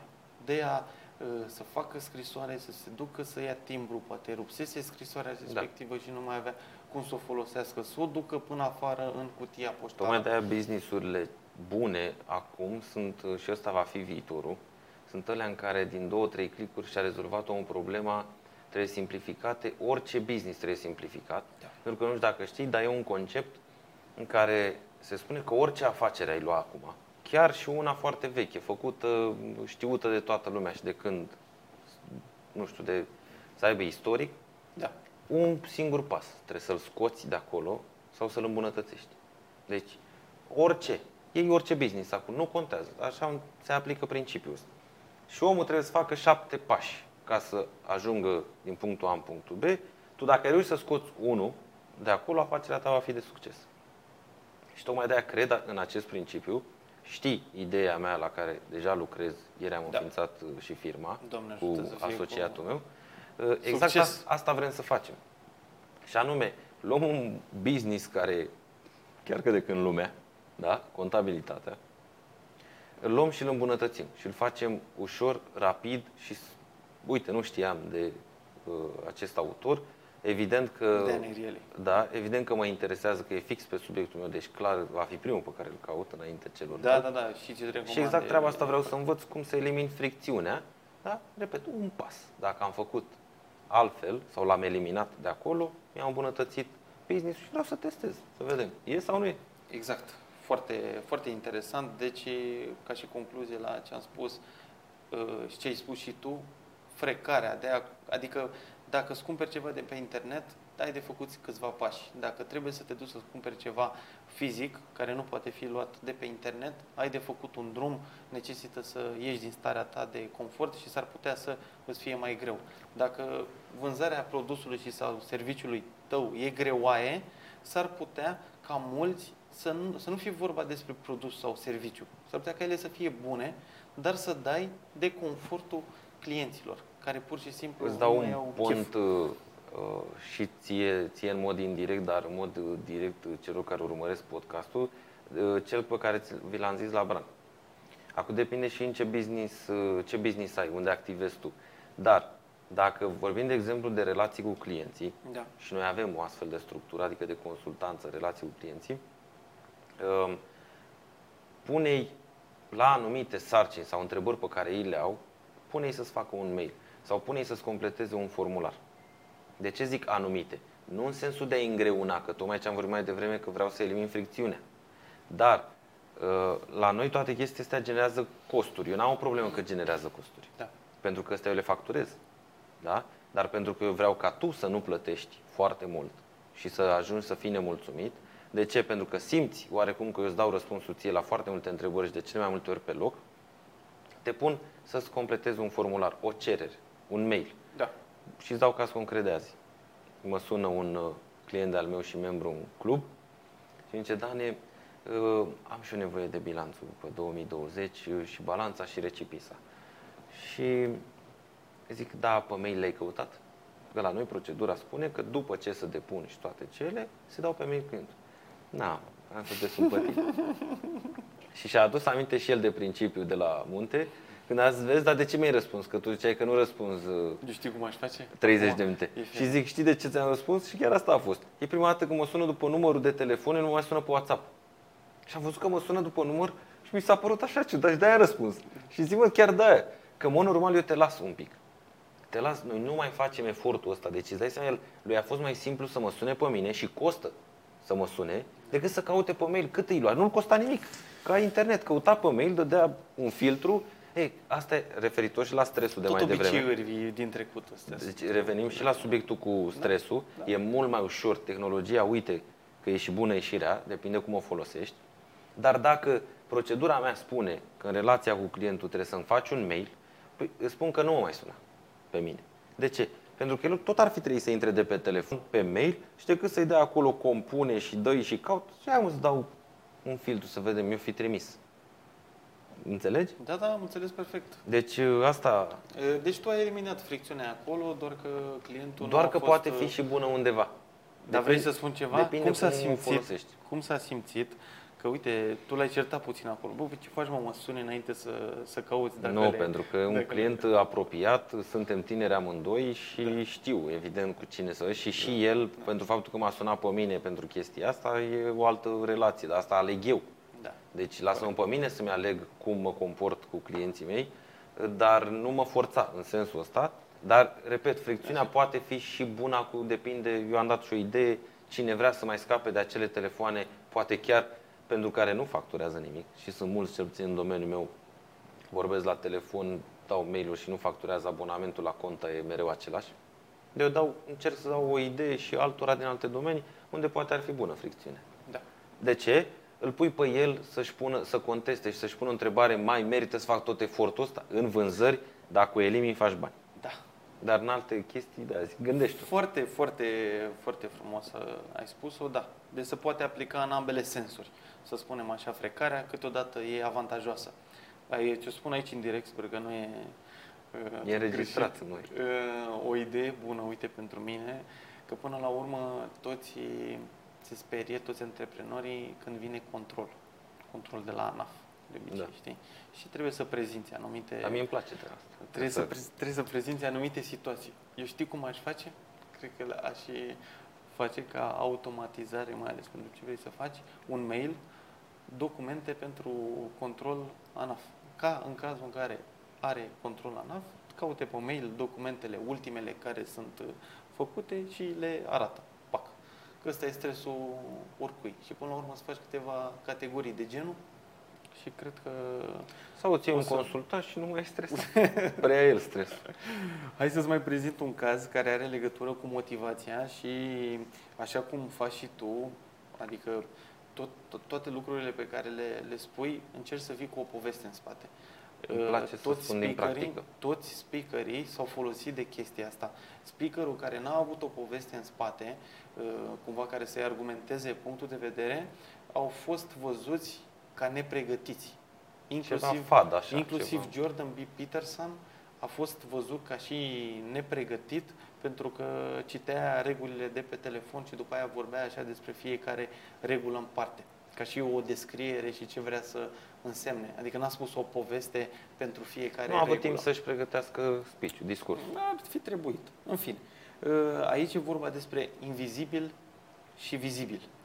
Uh, De ce era o problemă în, în Africa? Pentru că oamenii nu reușeau, uh, la ei economia e foarte volatilă și într-o săptămână pot să aibă de toate, mă refer să trăiască, apă, mâncare și într-o săptămână s-ar putea să nu aibă. Și ei uh, în uh, perioadele astea în care câștigau mai mulți bani, nu uh, erau motivați să își păstreze banii ăia pentru zile mai negre, să-și facă niște economii. Și s-a dus acest domn Dan Ariely uh, și cum, cum, au, cum să facem să încurajăm conturile de economii, să depună banii oamenii acolo și cel mai important să, să nu nici să-i scoată pentru o bună perioadă de timp, adică să-i depună astăzi și mâine să se ducă să, să-i scoată, uh, nu știu, habar n-am pe Da. ce motiv. Și el a încercat mai multe supoziții. A încercat uh, uh, să primească oamenii 10% la sfârșit de săptămână pentru banii respectivi, 10% la început de săptămână, 20% la sfârșit de săptămână, 20% la început de săptămână, atenție, dobândă, dobândă uh, și le-a mai dat o variantă, o monedă și cu un carton în care ei scrijeleau pe un carton cât s-au strâns acolo, știi, aveau niște etape. Și uh, a testat toate teoriile astea să vadă care din ele e mai bună, prin care economisesc mai mult uh, timp oamenii bani. Și în mod normal ar trebui să te gândești că bă, în mod normal alegi 20%, că una e să spui 100 de lei și la sfârșitul săptămânii să ai 120 de lei. Dar bineînțeles, ei ar fi vrut la început de săptămână Corect. să primești, dar uh, pe ei, ei urmăreau să se strângă cât mai mulți bani la sfârșit de săptămână. Și uh, toată lumea ar fi crezut că 20% la sfârșit de săptămână aduce cele mai multe uh, economii. Dar cică a fost foarte bună chestia asta grafică cu moneda și cu scrijelitul pentru că i-au ajutat să conștientizeze și pe cartonașul respectiv au adus și niște ilustrații care să le aducă aminte pentru ce economisesc, mâncare, copii. Asta e foarte important. Obiectiv, da. Obiectiv. Și cu, din toate lucrurile respective, cel mai mult a contat chestia asta cu moneda și cu cartonașul. Adică conștientizarea continuă zi de zi acolo când se duce să mai pună 10 lei, scrijelea acolo Asta pe, e foarte, pe foarte important. Toată lumea, e, adică e plin internetul, ceva de genul, domne, dacă spui un obiectiv, universul ăsta o să uneltească el să-ți îndeplinească obiectiv. Până la un punct ai dreptate. Adică dacă îți dorești ceva enorm de mult, se va întâmpla. Dar ce elimină oamenii e o componentă foarte importantă, sau speakerii cred că au eliminat-o, fix efortul ăsta. Deci da, am un obiectiv, e, e foarte important, e crucial să vizualizez. Deci să adorm când am închis ochii Un vis. și am... Asta e și regu- prima regulă a lui Peterson. Să adorm. Make a, eu make vreau, a vision. Exact, un eu, dream. eu vizualizez, eu parcă deja am bunul ăla. Asta o să găsiți în toate cărțile astea și cu speakerii motivaționali. Da. Dar au scos componenta asta la Dă-te jos din pat. Pune mâna la muncă. Da. Da? Fă eforturi. Unii speakeri, din Eu păcate, când- nu spun componenta 2 pentru că oamenilor nu le place. Eu când am, acum șase ani de zile sau nu, șapte ani de zile când a trebuit să strâng bani ca să pot să deschid cabinetul, firma, Da. nu doar firma, ci să fac și amenajările și tot ce era nevoie și poate chiar să am și niște bănuți pentru un, un angajat, eu strângeam 50% din ce câștigam. Nu recomand așa ceva. A fost un an și haos, greu. Nu știu dacă mai uite, să mai, ar fi interesant dacă aș mai găsi agenda aia. Îmi notam fiecare lucru pe care îl consumam. Tot. Și eu și soția. A fost un an și ceva, a fost groaznic ca să reușesc să strâng 15.000 de lei. Cred că asta a fost. Da, te bunește râsul acum, dar a fost groaznic. Nu, am trecut Dar, prin în schimb, momentele eu la aveam început obiectiv. Cu firma mea. Eu aveam obiectiv. Da. Eu îmi doream foarte, foarte mult să, să deschid treaba asta. Eu n-am avut obiectivul de a economisi bani ca să am bani sau n-am avut econo- uh, obiectivul de a deschide firma ca să am bani. Că aici e o problemă sau depinde paradigma. Cum o vezi tu? Știi, mulți zic, domnule, te-ai făcut patron ca să nu ai e bani. legat, nu e legat Sau- de bani. Nu, banii sunt o Le- consecință. Leagă de activitățile pe Eu care îmi o să doream le faci. să pot să mă dezvolt profesional într-un loc de joacă cum îmi place mie, făcut de mine, în care eu să stabilez regulile, pentru că atunci când am fost angajat nu mi-au plăcut regulile și care nu mă dezvoltau, mă Da. plafonau, pentru că așa funcționează afacerile, nu că era ceva greșit cu ele, eu spun, eu vorbesc de mine, era despre mine și am zis, eu vreau să-mi creez un loc de joacă în care eu să-mi stabilesc regulile și să ajung la cât mai mulți oameni, cât mai mulți antreprenori. Că banii au, banii au venit ca o consecință. Dacă ți-ai deschis un business, nu știu, acum ești angajat și zici, vreau să-mi deschid un business ca să fac bani, ai pornit greșit din start. Deci nu o să faci bani. Sau o să faci pe termen scurt, dar îi pierzi, cred că mai vii și cu bani de acasă. Deci vizualizează, clar, e foarte important, dar pune mâna și muncește și nu te opri. Cum îi învăța pe ei, da? Pune colo, pune, aia te ajută să vizualizezi și îți dă un obiectiv. Pentru ce?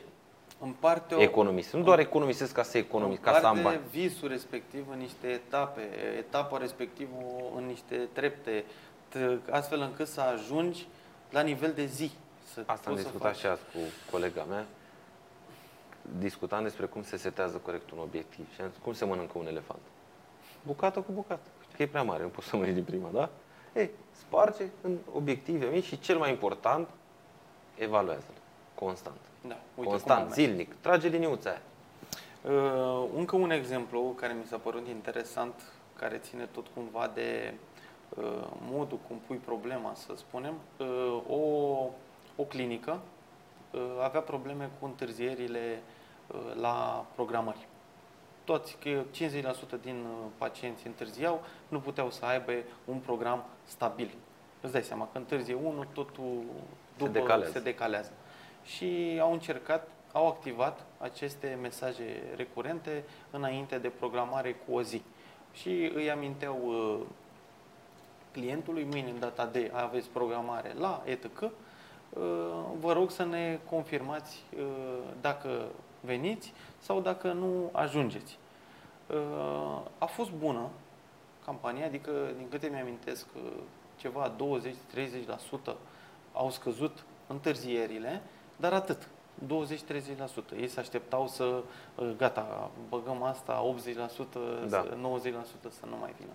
Și a venit uh, Dan Erieli și a testat uh, alte mesaje. A schimbat mesajele și a, a testat că cel mai mare succes a avut următorul mesaj. Dacă îi spuneai clientului, pacientului, că programarea ta va fi folosită de un alt pacient. Ce tare. O mai vrei? Înțelegi? Nu. Atunci s-a schimbat totul. Deci când uh, i-ai, cumva i-ai activat chestia asta să fie despre el și că ia cineva ceva, îi ia locul cum ar fi. ia locul, atunci au început să răspundă și că au avut 70-80%. Foarte tare. Foarte interesant. E bună. Adică cât, cât de mult contează. Da, pentru că uh, el de fapt a acționat un trigger vechi de când lumea, în mintea umană, și anume teama de a pierde. Și nu știu dacă știi, sau dacă știu din cei care urmăresc podcastul ăsta, uh, teama de a pierde e mult mai mare decât uh, dorința de a câștiga ceva. De 2 la 1, ce că a zis. A zis-o? Da, deci a, a zis că de la mine. dacă e să pierzi bani, Asta era de fapt. Da.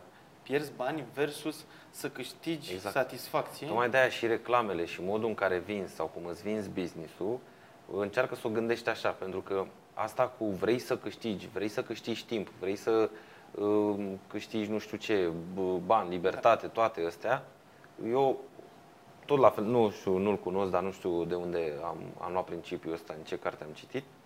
Exact treaba asta. Ai grijă pentru că teama de a pierde e mult mai mare. Și oamenii reacționează la treaba asta, adică simte, ei simt că se rupe o bucată din ei. Știi? Și să nu pierdem, nu vrem să pierdem nimic din ceea ce avem. Și a activat-o pe asta Au avut un mesaj bun. de genul, inclusiv, s-ar putea să pierdeți programarea și să o plătiți. Și tot nu e interesat. Nu are treabă. Nu, nu asta, dar dacă pierd eu ceva și mi-a la mie locul, asta e, e foarte bun. Da, poate fi aplicat în multe. Bun, și mai vorbea, care consider că e la fel de important, cum se simte banul atunci când plătești ceva. Că acum avem trei variante. Cash, să simte cel mai rău, adică îți pare rău de banii respectiv, te simți rău, rău. Da. Cu cardul e mediu și acum cu Apple Pay și cu toate astea e cel mai simplu. Exact. Adică dacă, ca să elimini frecarea, trebuie să mergi pe varianta cea mai simplă dacă vrei să Tocmai de eu n-am preferat să elimin frecarea și eu uh, cheltui mult cu cash. Îmi place treaba asta, de ce? E, cum spun eu, mă ancorează în realitate. Da. Adică Uh, asta cu cardul, uh, da, am carduri, e normal, dar prefer să scot, las o parte acolo pentru plăți online, chestii, cumpărături, unde trebuie să faci treaba asta, dar eu prefer să scot bani și să am, uh, mă liniștește pe mine și mă ancorează, adică știu constant câți bani am la mine. O să vină vremurile și știu, alea... și știu și cum se duc. Adică dacă mă întrebi, da, o să vină, știu. O să vină vreo 50 ani, da. Dacă mă atunci... întrebi acum câți bani am în buzunar, pot să spun cu exactitate. Da? plus minus 50 de lei la bagnotele mai mici. Dar dacă mă întrebi acum pe card, spun că abaterea și asta o recomand să faci și tu sau și cei care urmăresc, să facă exercițiul ăsta. Și o să vezi că abaterea e mult mai mare. Deci aici în buzunar poți să greșesc cu 20-30 de lei. Dar eu spun că pe card, dacă mă întrebi acum câți bani, pot să bani păi am, da, greșesc cu câteva sute de lei. Da, De ce? Pentru că uh, în buzunar intru în contact mult mai des cu ei. La magazin, la Peco, îi scot uh, seara când ajung, iau dimineața îi când plec la serviciu, îi văd. Pe card, uh, dacă am apucat să fac o plată sau a fost o plată recurentă și a retras bani de acolo, altă chestie de ce vor toți care nu am plăți bani recurente. pe abonamente din alea recurente exact, de și de an, nu am. Că nici nu știi când îți ia Sau să-ți ia facturile, știi? Da. Nu, vreau eu să le plătesc. Vreau Foarte nu să mi le iei tu din cont. Aici am, repet, e și bună ieșirea da. treaba asta. Mie îmi place doctrina asta taoistă. Eu zic să o ți-o păstrezi până, dacă, până când mai poți. Dacă știi, nu, dar nu, în, orice, în orice facem, și în business și în viața personală, nu știu dacă știi de ideologia taoistă sau religie, zic unii, sau um, la noi, în, la creștini ortodoxi, există rău și bine. Da. Adică ori faci bine, ori faci rău, ori te duci în iad, ori te duci în rai. în doctrina taoistă există binele și rău în egală măsură în orice. Și asta e foarte interesant dacă pui problema așa, gândești așa. Yin și Yang, gen. Da? Este în egală măsură. Da? Deci acțiunea ta este în egală măsură și bună și rea. Așa o văd ei. Mie îmi place să aplic principiul ăsta în multe lucruri sau să încerc să găsesc și partea bună unde, acolo unde consider că Eu câteodată, Că e eu, rău. eu merg pe principiul ăsta, inclusiv am un tablou din pietre semiprețioase, exact cu semnul ăsta, pentru că asta e, echilibru în orice. Dacă ai echilibru în viața personală, în business, ca și în timp, bani, independență financiară, e totul. Dar eu credeam că faci o acțiune pozitivă, bună, după care faci o acțiune care nu e atât de bună, ca- care e considerată rea și cumva atunci se... nu, în orice acțiune și Deci în în orice, orice. lucru, binele și rău sunt în egală măsură. Nu sunt distincte. Ori bine, ori rău. Și îți dau un principiu care pe mine m-a ajutat Uite, foarte interesant. m-a ajutat- Mi-ai deschis uh, M-a ajutat să mă apetitul liniștesc așa, în să trafic. citesc, Da. M-a ajutat să mă liniștesc în trafic. Eu până acum, aproape 2 ani de zile, aveam o problemă foarte mare cu treaba asta. Și Te anume, enervai. mă aprindeam foarte repede. Era suficient să-mi taie unul calea, nu într-un mod agresiv, un pic mai, să nu respecte așa o minimă distanță. Da. Și reacționam foarte urât. De ce? Toți reacționăm foarte urât la nedreptatea socială. E o problemă tot din ADN-ul nostru, în fine, nu o discutăm acum. Și consideram, mă, nene, am dreptate, uite acolo indicatorul, uite semaforul, tu mi-ai făcut o nedreptate, nu mi-ai acordat prioritate. Și mă apucam și mă enervam, poate îmi strica și ziua și toate cele. Bun. Am aplicat treaba asta. Dar dacă în acțiunea ăluia de a-mi tăia calea, Da. este și un lucru bun. Și anume, um, Am un accident. dacă peste încă 200 de metri călcam un copil. Dacă el, prin ceea ce a făcut, m-a ajutat pe mine să evit un lucru mult mai grav pentru mine. Ce s-a întâmplat? Și Mi-a ăla a tăiat calea. fost un lucru ok, bun. și m-a încetinit cu 200 de metri. Da? Sau am pierdut 10 secunde. Îți dai seama, am pierdut 10 secunde din timpul meu că m-a întârziat ăla. Deci orice Sau lucru- să pun altfel problema. Dacă el se grăbea, dacă el are un, în spate avea un copil, pe fiso, care să lovise, să accidentase și trebuia să ajungă la spital. Te mai enervezi atunci? Nu te mai enervezi, de aceea trebuie Dacă mereu are o problemă să, în familie, dacă să are o problemă ții medicală. puțin din uh, subiectivitismul Să ăla de contești, acolo. să contești, puneți altfel. Gândește out of the box, cum să spune, deși e un clișeu care nu-mi place treaba asta, dar pune altfel problema. Nu o mai gândi așa, nu mai privi așa.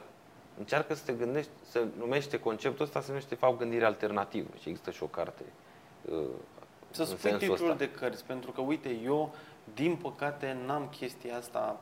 Adică nu-mi place să citesc cu plăcere și caut tot felul de lucruri, cărți audio, etc., speed reading, nu știu ce. Am o problemă cu autorii.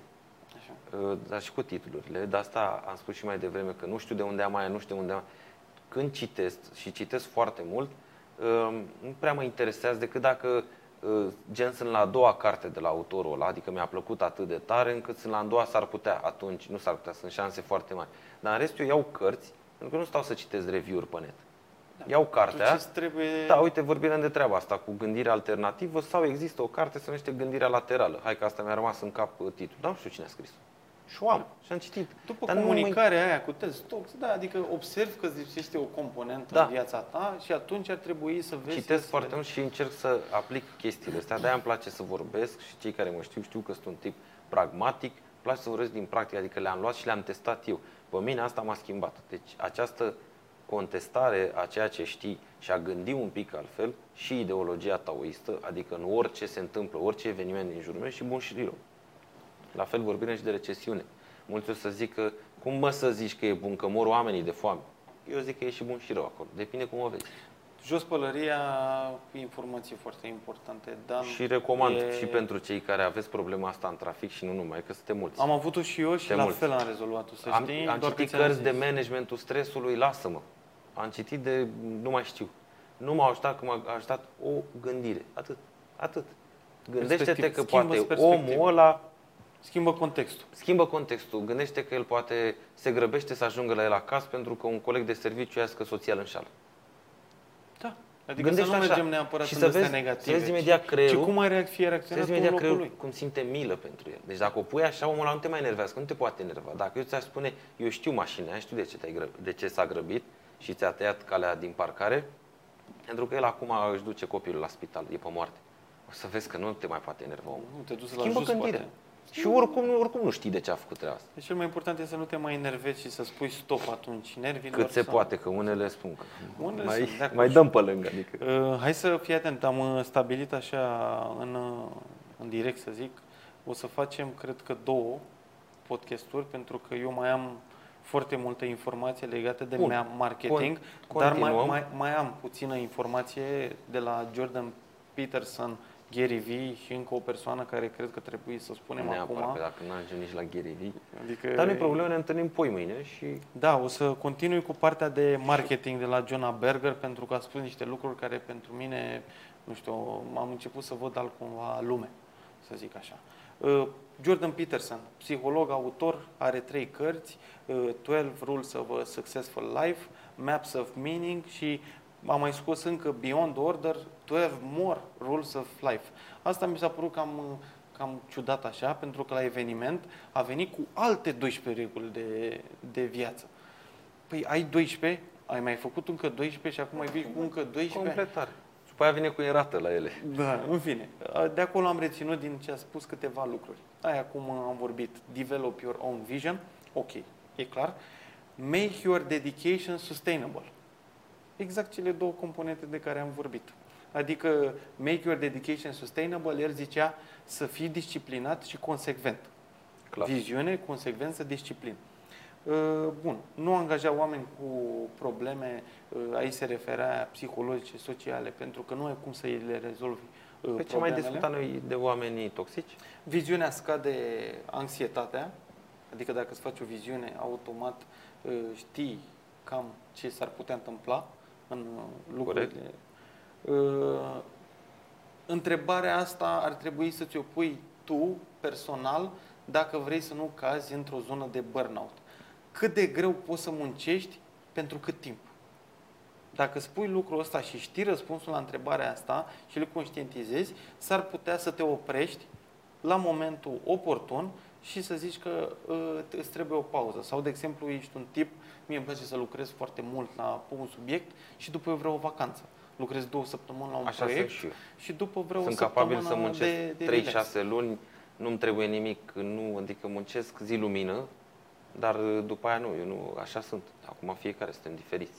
Dar și eu tot așa sunt pe proiecte și mă stimulează foarte mult dacă văd că am atins două, trei borne, cum le Da. spun eu. Pentru mine, eu după aia mă sting. Eu o, mă să, sting o să ajungă la Whitney Johnson, următorul speaker, și sunt niște lucruri foarte interesante astea. Plecare, sweet spot. Bun, ce mai zice Peterson? Ai grijă de angajații dedicați, pentru că e, trebuie să fii atent la ei, că s-ar putea să se plafoneze și uh, să plece din plictiseală, tot ceea ce vorbeam. Am mai discutat. Adică ni, s-a, ni se confirmă cumva continuu și mă bucur asta, că ceea ce vorbim e informație... sau cum zic eu, mi se validează faptul că nu sunt prost. Da, corect.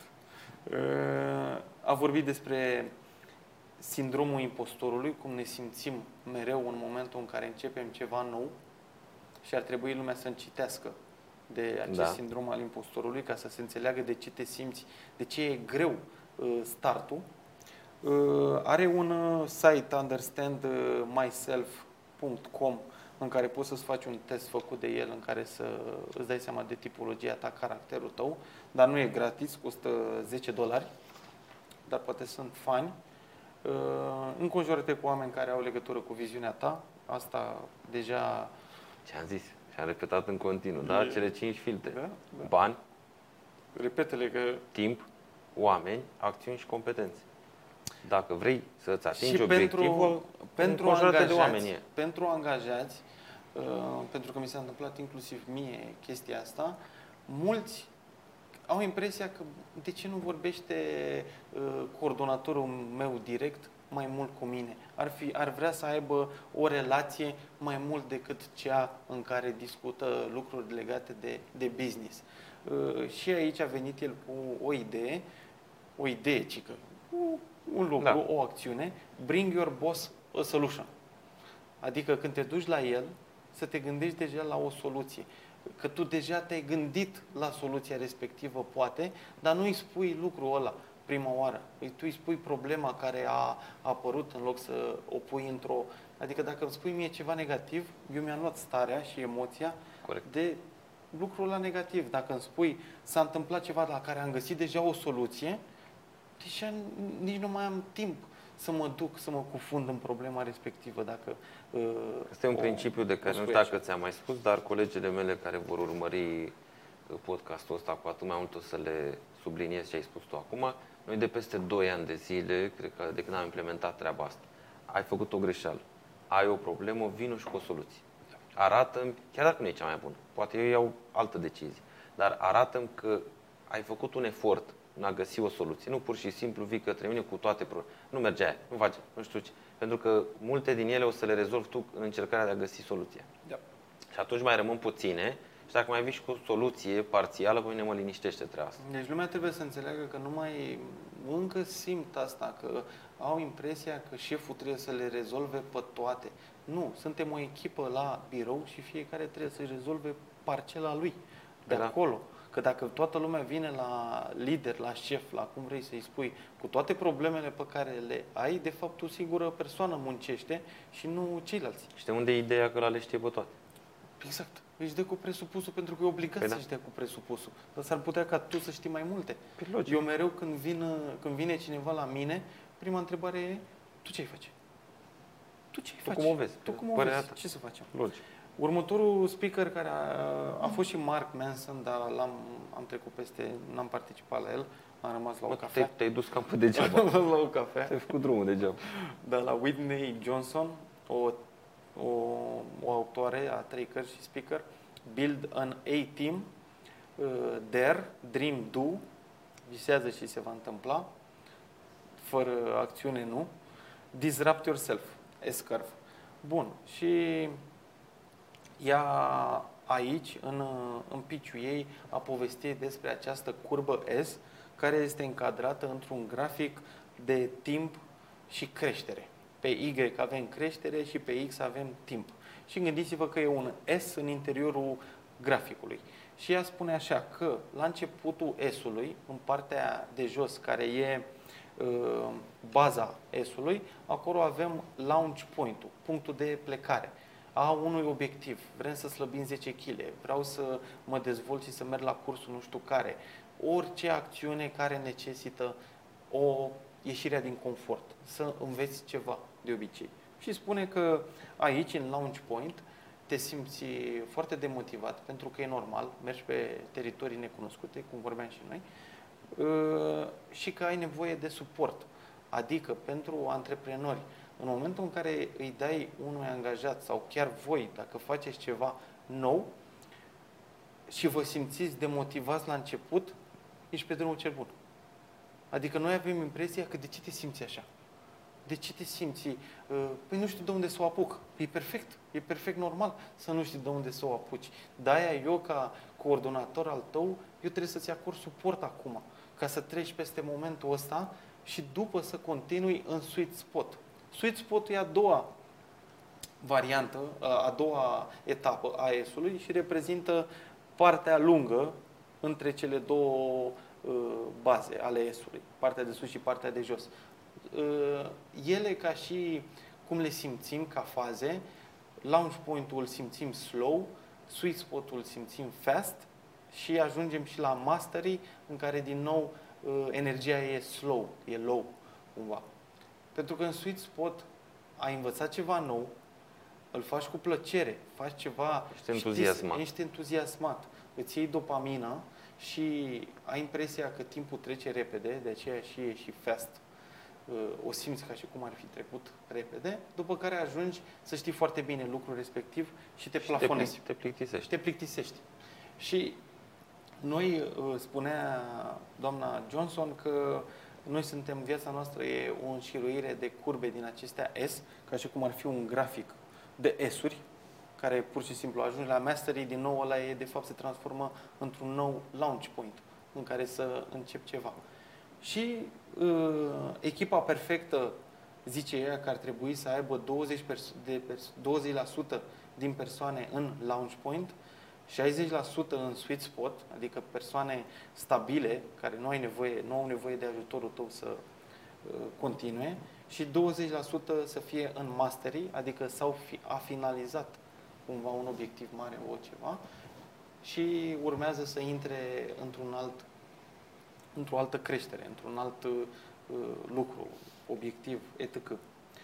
Uh, dacă vrei să-ți crești compania, trebuie să înțelegi că creșterea începe cu tine ca și lider al acelei companii. Și totul o plafonezi dacă și stai pe totul loc și... o plafonezi. Uh, și voiam să mai spun că s-au făcut, uh, a prezentat un studiu în legătură cu lucrurile pe care le spui. Dacă spui că faci ceva fără să dai informații clare și să spui către o persoană, sunt șanse de 10% să se întâmple. Dacă, dacă spui ceea ce uh, vrei să faci cuiva și până când, domne, până mâine la ora 3 vreau să joc fotbal, ajunge la 80% probabilitatea de a se întâmpla lucrul respectiv. Așa că atunci când vrei să-ți faci o viziune, spune-o la cât mai mulți și spune-o cu detalii cât mai clare, Da. astfel încât să se... Ți-aduce aminte ce am zis uh, la, la club atunci, sâmbătă trecută, acum două săptămâni, Mhm. când am zis că eu ca să pot să-mi pun un obiectiv care a ținut de o chestie personală, gen, trebuie să slăbesc și doi, trebuie să învăț să-mi controlez emoțiile atunci când transmit un mesaj în public, Da. am zis că eu mă pun într-un context în care să nu mai pot da eu înapoi. Pentru că mă știu și poate par super, nu știu, determinat sau au fiind o, o fire puternică, dar știu că natura noastră, creierul uman, are, adică ne păcălește. Da. Ne joacă feste tuturor. Și atunci eu ce fac? Îl pun într-o situație în care nu poți da înapoi. Corect. Și atunci, am anunțat evenimentul, că se întâmplă? Da. Am vorbit cu toate părțile implicate? Da. Nu am cum să mai dau înapoi. Pentru că nu mă pot uita în ochii tăi și să spun m-am răzgândit. Sau mă uit în ochii tăi, dar trebuie să mă uit și în ochii Eu calcul altora. următor, la 10. Zeci, sute sau la, ceva. Cu cât spui mai mult, la mai mulți... Și cu când atât ai de mai- demarat, când ai pornit mașina, ea nu se mai oprește. Ai dat drumul la vale la o mașină scoasă din viteză. Da? Ei, asta trebuie să faci. Te pui într-un context în care nu mai poți da înapoi. Și când îi spui unei persoane și te uiți în ochii ei și îi spui, vezi că eu mâine, până Eu mâine slăbesc, eu alerg. Mâine, mâine alerg. Așa? Și după aia să te mai și sune dimineața sau seara, hai nu ieșim la alergat, e mult mai greu să refuzi. Exact Nu asta- că nu se poate. În Poți să weekend, faci, în da. weekend, de exemplu, m-am întâlnit cu niște prieteni, duminică, și mi-au zis că mă, eu mâine fac asta, vrea să apuce de un business și un altul că vrea să-i dea un mesaj fostului angajator, să-i mulțumească că și-a dat seama câte lucruri a învățat de la el și să îi dea, că- să-i spună că vrea să vină înapoi. Și nu știa cum să compună uh, mesajul respectiv și l-am ajutat eu. Adică am aplicat toate lucrurile pe care le-am învățat la Brand Da. Minds și am făcut.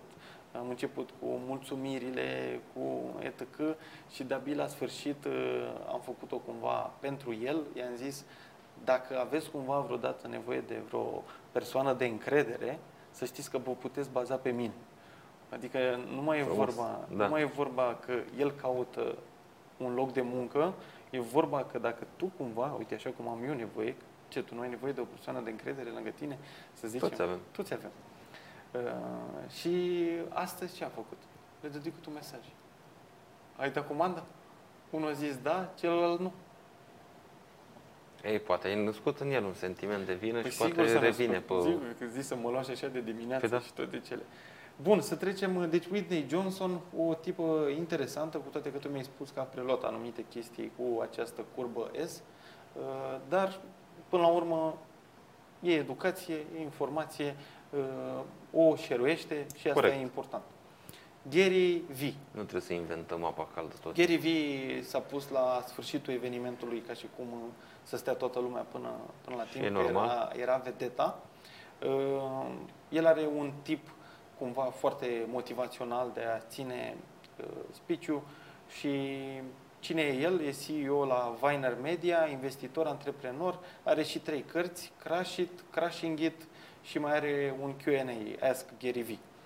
Uh, ci- El a zis așa, cu asta a pornit cumva speech ce face o companie unică este să vadă nevoia clientului înaintea competiției.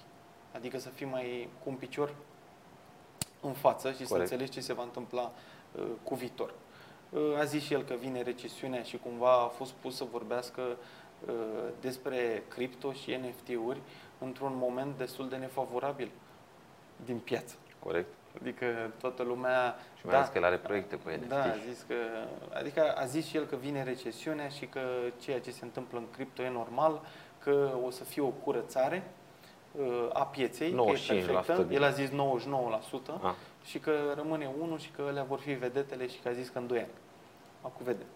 Uh, ca să transmiți ceva, înainte să transmiți, trebuie să te asiguri că celălalt e atent la tine.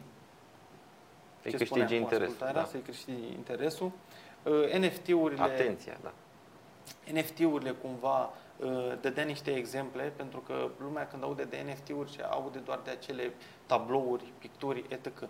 Dar gândiți-vă că contractul de vânzare-cumpărare de la casă o să fie sub formă de NFT. Corect.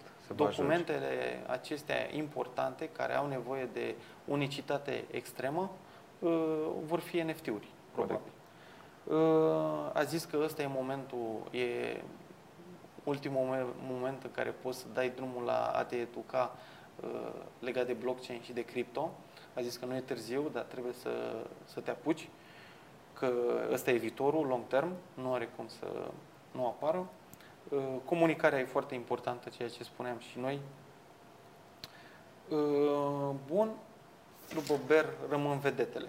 El, vreau să închid cu ce a zis Gary V, că a propus nu ziceam și ție, că viitorul în zona asta de blockchain, imediat, viitorul imediat va fi când va apărea prima rețea socială pe blockchain. Da, asta e o idee foarte tare. Atunci și el a zis că ăsta e un lucru la care să rămânem în cap și să ne dăm seama cam cum ar arăta un Facebook care să fie legat de blockchain. Sau, și a zis, că noi toți acum credem că facebook e pe moarte. Mai am un lucru important. A zis că pentru România TikTok și LinkedIn sunt două platforme pe TikTok pentru B2C, uh, Business to Customer și LinkedIn pentru B2B, uh, că astea sunt două platforme care într-adevăr le vede ca și cum sunt în trending. Deja Instagram a zis că e depășit și Facebook-ul e pentru bătrâni, așa a zis și eu sunt de părere cu el. Așa că trebuie să... Știu că mă baz la cap de ceva. Urmăm exemplu. Corect. Dar dacă da. tot a ridicat mingea la Te fileu rog. și cu, cu asta încheiem, a ridicat mingea la fileu de rețea de socializare pe blockchain. Da. Eu mă gândi, adică mintea mi-a fugit uh, mai departe, evident pe termen lung, dacă tot, toate acțiunile tale rămân pe blockchain, că asta e structura, da? Asta, asta, asta da. e tehnologia. Dacă toate acțiunile tale rămân acolo, nu cumva ăla va fi și trecutul tău digital ba da. pentru un eventual angajator, ba da. de exemplu? Adică deci CV-ul tău, ce comportament ai tu acolo? Când zic comportament, nu zic că ai pus o poză sau adică trec peste asta. Ce comentarii ai, ce reacții ai acolo, s-ar putea ca ăla să reprezinte tiparul tău, tipologia ta de om. Și automat uh, s-ar putea uh, la angajare când minți. te duci și n-ai cum, că el e istoricul tot, ce să minți. Și la angajare când te duci, el asta e ca un scoring, așa, nu știu cum să zic. Uh, eu văd ca și cum o să apară probabil și metavers și la ce să ajute această rețea socială pe blockchain, eu mă duc să cumpăr un apartament, am, îmi pun o ochelare de VR sau orice tehnologii care vor apărea Uh, mă duc să-l văd și acolo pot să închei și contractul. Uh, îl da, închei corect. contractul clasic, cum e învățată toată lumea, ca să nu fie trecerea atât de... când mulți n-au auzit de blockchain și de wallet și de etc. Și acolo îi dai o semnătură sau apeși pe niște butoane, fac ei niște setări și tu te trezești, uh, o să ai într-adevăr wallet-ul, nu o să mai fie sub denumirea unei adrese de 70 de caractere sau cât are, o să fie sub formă de nume sau știu eu ce. Și îți trimite direct uh, NFT-ul în locația ta, adică să nu trebuiască să mai știi tu atât de multe, să fie Da, da, da. în Tot, spatele când, cortinei. asta când va crește adopția, cum a fost și cu internetul. Ce mai voiam să spun legat de, de internet? O diferență mare între perioada din 95, 97, 2000, de care e comparată cumva perioada de acum cu blockchain-ul, Bula.com. da? El a zis că diferența cea mai mare e că pe vremea aia u- mânăriile, banii erau prin spatele cortinei. Noi nu știam ce bani se învârt pe internet.